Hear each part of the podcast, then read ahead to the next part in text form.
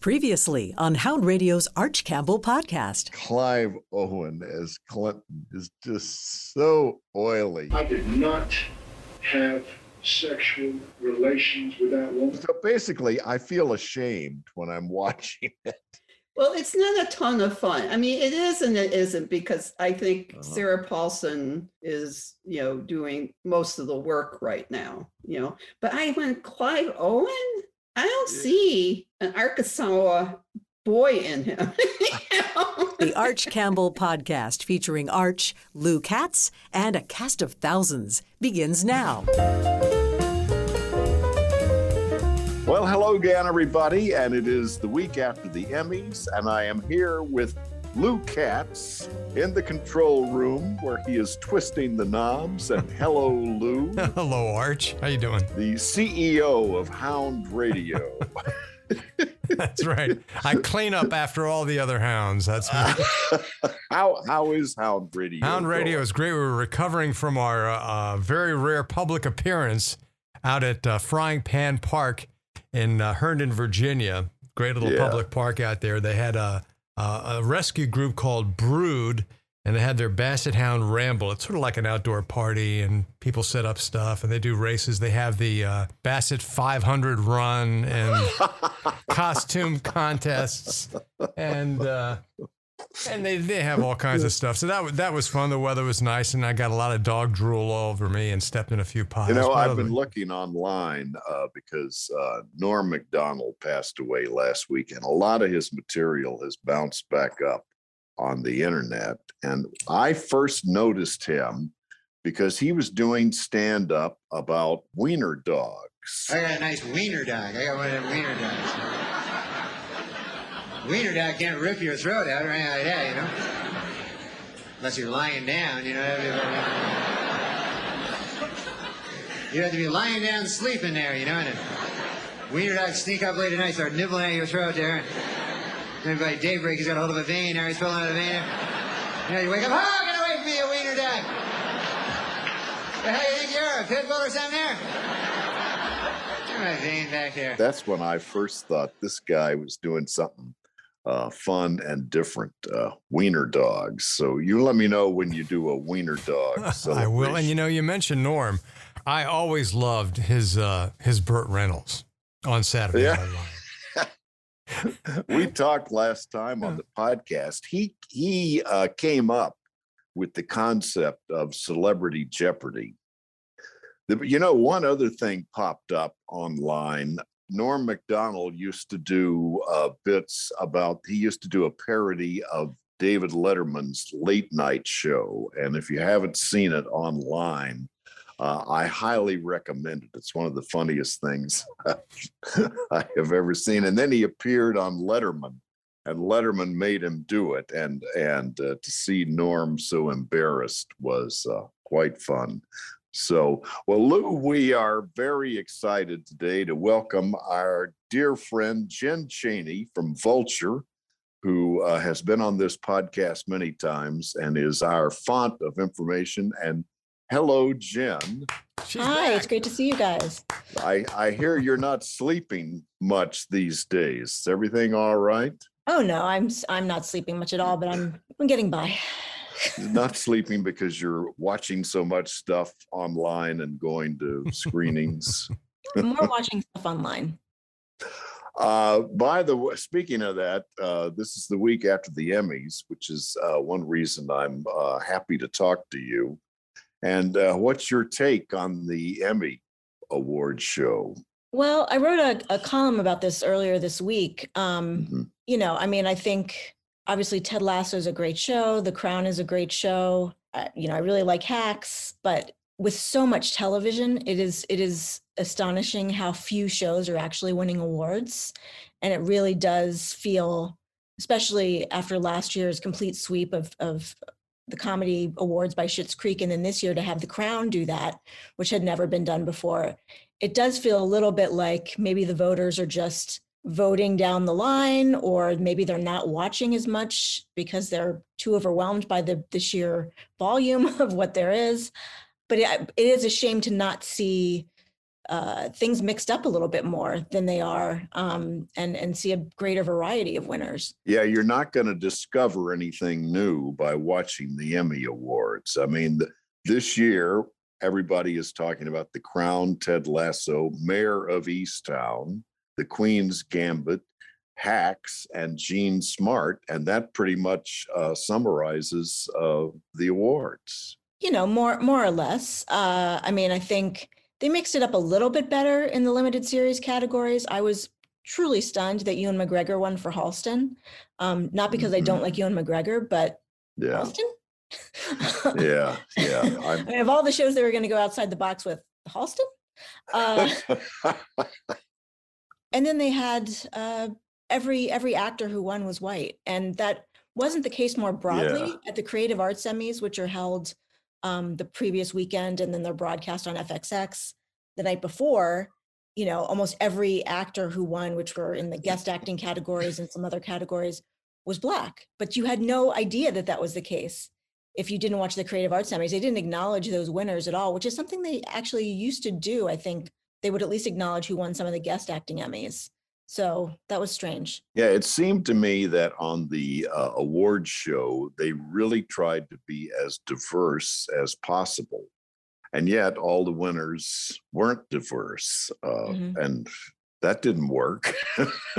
Right, right. I mean, I think there was a, you know, there was the speech that the the head of the academy was trying to make that was talking about diversity and and uh while Conan O'Brien was saluting him. so, and what, by the way, what is the future for award shows? Uh, what What did you think of the show? I mean, you know, I just I don't understand why they were doing those little bits in between. I think they feel an obligation to do them. And they were they were particularly bad. I don't know. And I have absolutely nothing against Cedric the Entertainer. I think he is very Mhm. funny, but I don't know who thought it was a good idea to do a bit about the fly on Mike Pence's head. That was a year ago. Yeah, yeah. Um like and it and it just took up time. Like don't do that and just keep giving out the awards. I mean, I will say, relatively speaking, they got done on time. They only ran over by 10 minutes, five of which were taken up by that guy from the Queen's Gambit who wouldn't shut up. Yeah, n- uh, not only uh, were the awards not very diverse, but there just seemed to be a lot of old producers uh, bloviating. Well, I'm almost done with watching award shows. I it's it's more fun to uh, uh, just see who wins. So speaking of that, what are you watching these days? Oh, so many things. Uh, I guess for starters, in terms of things that come out pretty soon, as in this week, uh, I've been watching the show Midnight Mass on Netflix. We tend to dislike mysteries. We feel uncomfortable not knowing. The more that we know, the less we bend. The more brittle we become, the easier to break. It's another show from Mike Flanagan, who did uh, The Haunting of Hill House and The Haunting of Bly Manor. And it's about this kind of small island where Zach Gilford from uh, from Friday Night Light- Lights plays a guy who um, is coming back home after having served time in prison for a, a drunk driving accident and having killed someone. And there's a new priest who takes over at the local church, um, who's played by Hamish Linklater, and he gives just an extraordinary performance in this show. I can't say too much about where it goes from there because that would spoil things. It is like Mike Flanagan's other things. It isn't a horror vein, but it's a more thoughtful horror um, series, and uh, Yeah. I found it. I found it really interesting. And you're also big on the other two, which I have sampled a little bit. I I I got I have to confess, I haven't quite been uh, captured by the other two yet. Tell me why I should be. because it's so funny. um and it you know it had it had a break between seasons one and two season season one was um originally on comedy central and i don't think many people were as aware of it. And then they've done season two and now they moved it to hbo max. And uh, season two is i thought season one was quite funny. Season two may, might be even funnier. Did you watch the second episode? I I'm kind not of in this the climate? Oh, oh. All right, all right. Uh, Busted. it's just it's very very sharp and observant satire of the way current entertainment and culture works. Uh-huh. And I and I think the the jokes are just very funny and everybody in it is on.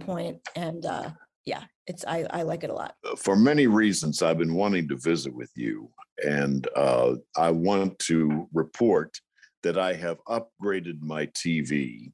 Yeah, and I've also yes, I'm I'm so happy. I've got all these apps now, and I've got everything there. And I uh, subscribe to Apple TV, and I'm finding so much stuff on Apple. And of course, uh, the thing is, Ted Lasso really is as good as everybody says. And if have you seen the latest Ted Lasso uh, episode, Coach Beard's Night Out?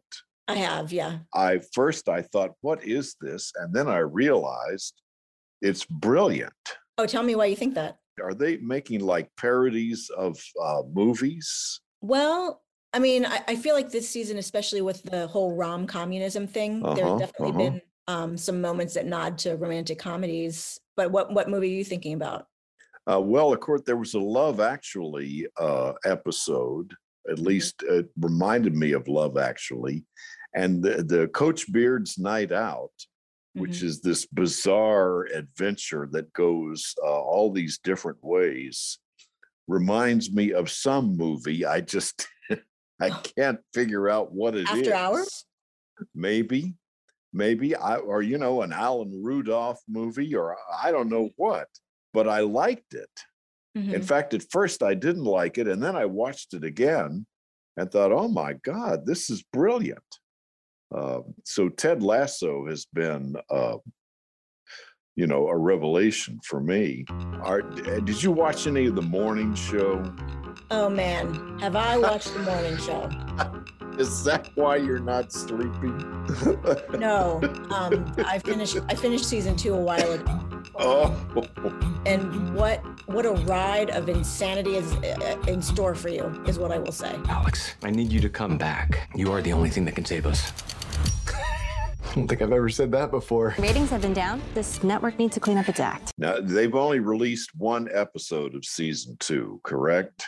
Yes. And it appears that they will tackle the pandemic this season. Eh, y- yes. I know you don't want to give anything away. Well, here's what I will tell you. Starting with the end of episode three, especially, it is just it is a nonstop kind of roller coaster of nonsense from from there there going forward. I don't know if you remember Conan O'Brien used to show this clip from Walker, Texas Ranger, um, as a joke where um, Billy Joel Osment was on the show.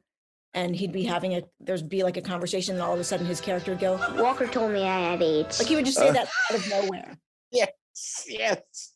the entire season of the morning show is Walker says I have AIDS. Uh, That's what it feels like to me. Just things happen, and you're like, what? Like I was watching one episode very late at night, and I always try to be quiet so as not to disturb everyone. But at the end of the episode, I just very loudly, I was like, what? So I, I'm I'm excited for people to start watching them because holding all of this in has just been very bad for me. I need to mm. need to be able to yell about this with other people. Well, you know, the first season I binged, which which I think uh, maybe overdosed It's, it's a better word for it. Uh, I think I like it, and a lot of the first season, you know, I mean, I'm sure you have the experience where you watch shows about uh, people when watch uh, uh, entertainment based on their profession uh, the entertainment never really captures it. But I thought uh, the morning show actually captured uh, what a lot of that industry is like, at least as I remember it. Mhm. And Yeah. and of course, the touching on the Me Too uh, movement was uh, quite you know revelatory. Mhm. And and I I got hooked on the morning show. I I, I liked it, and then occasionally it kind of felt like a, a, a pot of something boiling over. Mhm. Yeah, I mean, it is compelling to watch. Like, it's, I wouldn't Uh-huh. say, especially the second season is not good, but did I want to stop watching it? Not really. and I mean, the other thing is like with the first season, they kind of had to tear it up and, and start over again and, and infuse the Me Too kind of stuff that you're talking Mhm, about. mhm. And then that's happened again. The second season, they tore it up and to to to bring COVID into it. And you can tell that there were some pages that half of it got ripped up and then they picked something else in there. And I- I don't know. well, so I'm watching that. Are you have you found Reservation Dogs on Hulu? I've heard such great things about it and I've been meaning to to go back and watch it, but I haven't yet. I am very fond of that. In fact, almost taken with it. In fact, it's one of my favorite things that I've found this year. And you know, the guy who um, uh, came up with Jojo Rabbit, this is one of his projects, Taika Waititi, and it's set on an on an Indian on an indigenous reservation in Oklahoma.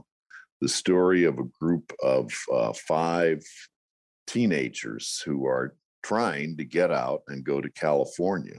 And uh, I've seen all eight episodes, and it wraps up in a really terrific way. And there, I understand there will be a second season. I would love to hear what you think of it because uh, it's one of my favorite things. Mm. Odd, it's very odd, very indigenous. You know, there's a there's an Indians, there's a spirit who's uh, one of the characters who come kind of a comic spirit.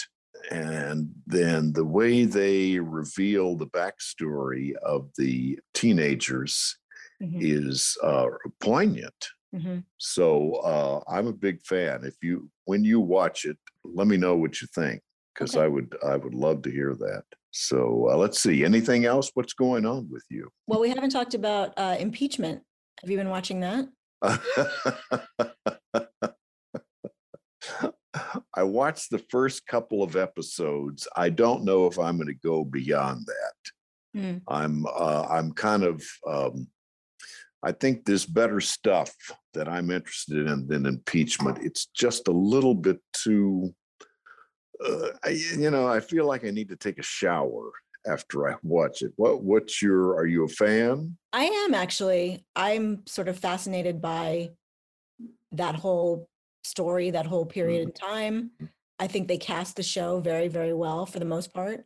And as it goes on, I just I was I was more interested in it. And especially um I think it's the sixth episode, which is just fully uh devoted to um when Monica Lewinsky basically when Linda Tripp kind of hands her over to the to the FBI at the Ritz Carlton and she's trapped at the Ritz Carlton for at least a day while they're trying to negotiate with her and she's trying to get her mom to come. Like that is a it's a great episode of television. Mm. It's it has these moments of like kind of comedy where the FBI sort of has this Keystone Cops quality, but she's also, you know, she's a young woman in this room full of men that's very intimidating. Like that episode of television I thought was one of the best ones I've seen all year. So Well, okay. Hearing that, I'll uh, I'll dive back in. I think I've seen the first two episodes, and I guess they've dropped a third one. I Yeah. don't know if I I'm having trouble with Beanie Feldstein. Oh Um, really? Just I'm I'm I'm aware that I'm watching her instead of uh, Monica Lewinsky, Uh-huh. uh, and and I'm a little bit aware of Clive Owen as Clinton. I have to say I was pretty blown away by by how he portrayed Clinton. I I didn't when I heard that he was the one doing it, I was like, really? Like it just didn't really gel for me. But I I thought he did a great job. So where are we here? You're you're recommending uh, Midnight Mass on Netflix, Yes. and the other two is on. Is that a Netflix show? It's HBO Max. Yeah, and uh, and uh, Impeachment on uh, FX. Yes. Okay. Uh, well, let's take a break and hand it over to Lou Katz to uh, talk about the Hound Radio, which carries this show. Well, I well- knew I would go to the dogs. Well, actually, we've gone to the cats. We have a new feature where we're giving equal time now to the fans of the feline. Check oh, thi- that's that's that's nice. Check this out. Hound Radio now provides equal time to our feline loving friends. Welcome to Cat Corner with Lisa Sinrod. Do you ever wonder how your cat evolved from the wild and became domesticated? The taming of cats began about 10,000 years ago in the Middle East. Evidence includes the burial of cats with humans. cats became an official deity in Egypt 2,900 years ago. Soon after, domesticated cats were spreading through Europe. Felis catus, as a species, has arisen through wild cats living closely with humans. Two theories exist as to how cats became domesticated. The first is that wild cats were tamed and selected for friendliness. And the second is that they were tolerated rather than selected by humans and gradually diverged from their wild relatives through natural selection. Today, these creatures are the tame animals that we call our pets and consider as family. I'm Lisa Sinrod for Hound Radio. Jen, one of the one of the many many reasons I wanted to talk to you is uh, I'd like you to bring me up to speed on the Jeopardy mess. Oh, geez. Why? why did that turn into such a mess? It turned into a mess because you know they they first of all set it up in a way that made it seem like they were really going through a process where they were Mm. you know trying people out and really considering different people and maybe the fans input would would would matter and then they chose their own producer which by itself would have been one thing but the fact that he a had this you know old old lawsuit where he was being accused of um, Mhm. Basically discriminating against uh, some of his infe- female employees. And then when the ringer published that that piece about the podcast that he had been on which suggested that you know he he put out a statement i think at one point saying like oh that whatever you're hearing about the lawsuits that's not who i am. Well yeah, nothing to see here. that you actually are that person. Um I, I just they they they did not do a very good job of of vetting him or thinking this through just the optics of how it would look even if he was the greatest guy on earth it's still Mhm. the optics of choosing the guy who's producing the show after all that would not have been great I was interested that the Washington Post described him as smarmy. the reason I'm thinking of that is, you know, he hosted for a week recently, which was supposed to be the start of his career. right And I would say he had the worst career launch in television history because by the time they aired the episodes, you knew he'd been fired and you knew he was smarmy. And I understand and I, I believe that he uh, tweaked the uh, auditions to make him look good.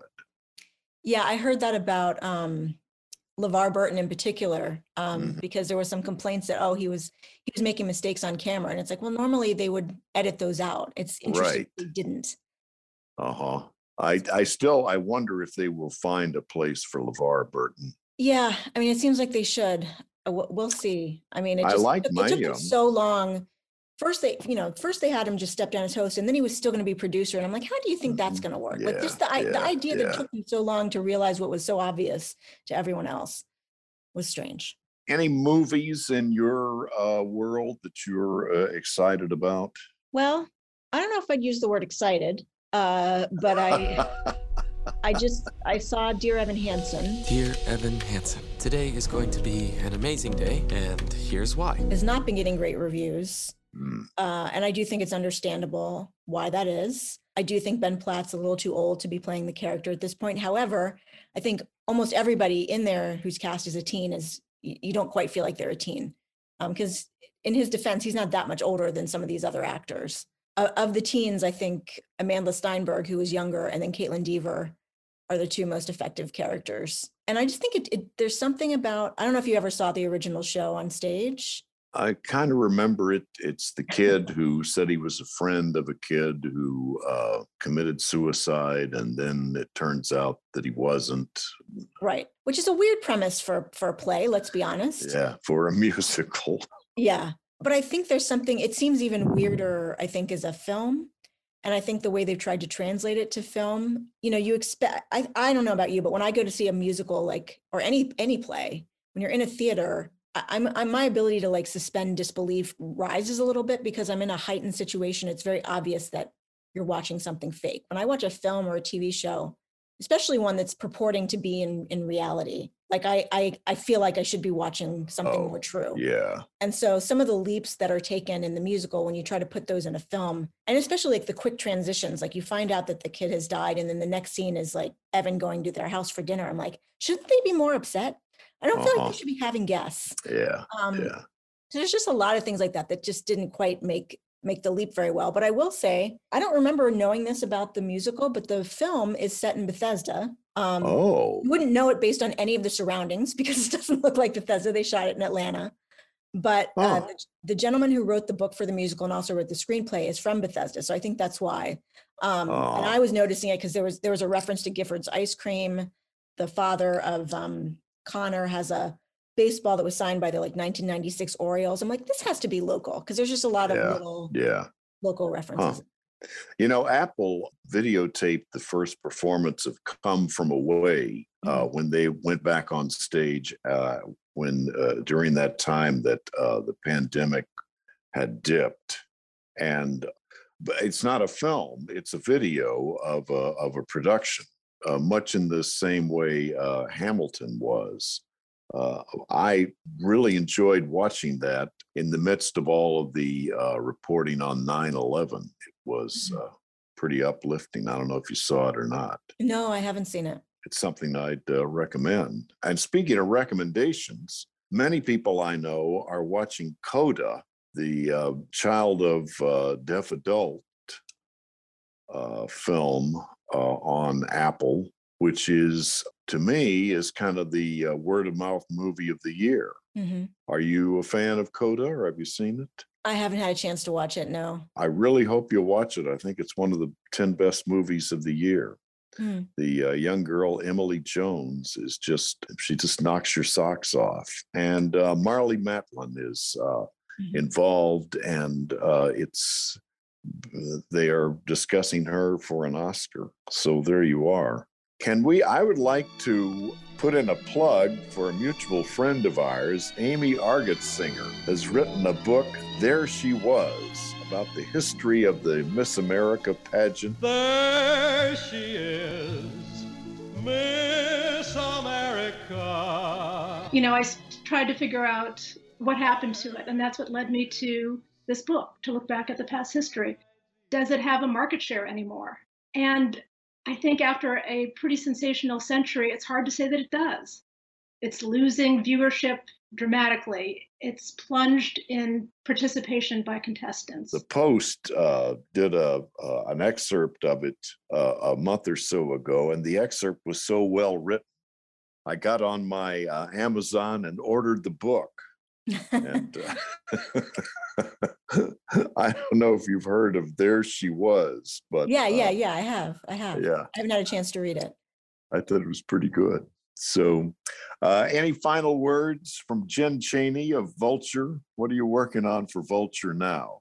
I'm working on a review of Midnight Mass. Um, Mhm. We have, uh, as of this moment today, TCAs, which is the Television Critic Association presentations that usually happen in the summer, have been like sort of sprawled out more because they're virtual. So I'm we have one from HBO today, which is why I was up late because I was watching Succession and I was watching uh, another new show that's coming um, to prepare for those sessions. But that's what I'm working on. Okay. So we're all going to be glued to our TV sets. Let me, I want to mention one last thing, uh, and it's time for us to wrap. But Bob Mondello was on this show uh, a few weeks ago and said, you know, you can go to movies for the matinee, and there's hardly anybody in there. And I have uh, dipped my toe into uh, screenings Mhm. uh, a few times for matinees. I went to see The Green Knight, and there were six of us in there. and I went to see the uh, card counter, and I think there might have been 10 of us in there. Mhm. And uh, some of the films I've seen, I'm kind of mixed on, but uh, Mondello is right. If you go to the first show, uh, there's nobody there, and the air conditioning is on. Are people wearing their masks? Yeah, Mhm. yeah. So there you are. But Jen, uh, it's just a great treat to uh, visit with you. always. Yeah, thank you for having me. How are you kidding? And uh, and I would like to check in with you again in a few weeks Okay. because it sounds good. like I'm going to need to. Why? Oh, because, yes, we have to talk about the morning show. That needs to be a regular segment. I think you're right. Lou, any final words for us? No, it's just great to have uh, Jen back on. It's almost like the band is back. I, I, I'm, I'm digging that. In the meantime, Jen, you can go catch up on your on your uh, badly needed sleep and your rest. You know, they say watching screens late at night. You know, I don't know if you do it on an iPad or whatever is is bad for your sleep habits. So Yes, I've been told by my doctor. On that note, thanks so much, everybody, and uh, I hope you see something good. This is the Cats Podcasting System, where it's not just a podcast, but a podcats.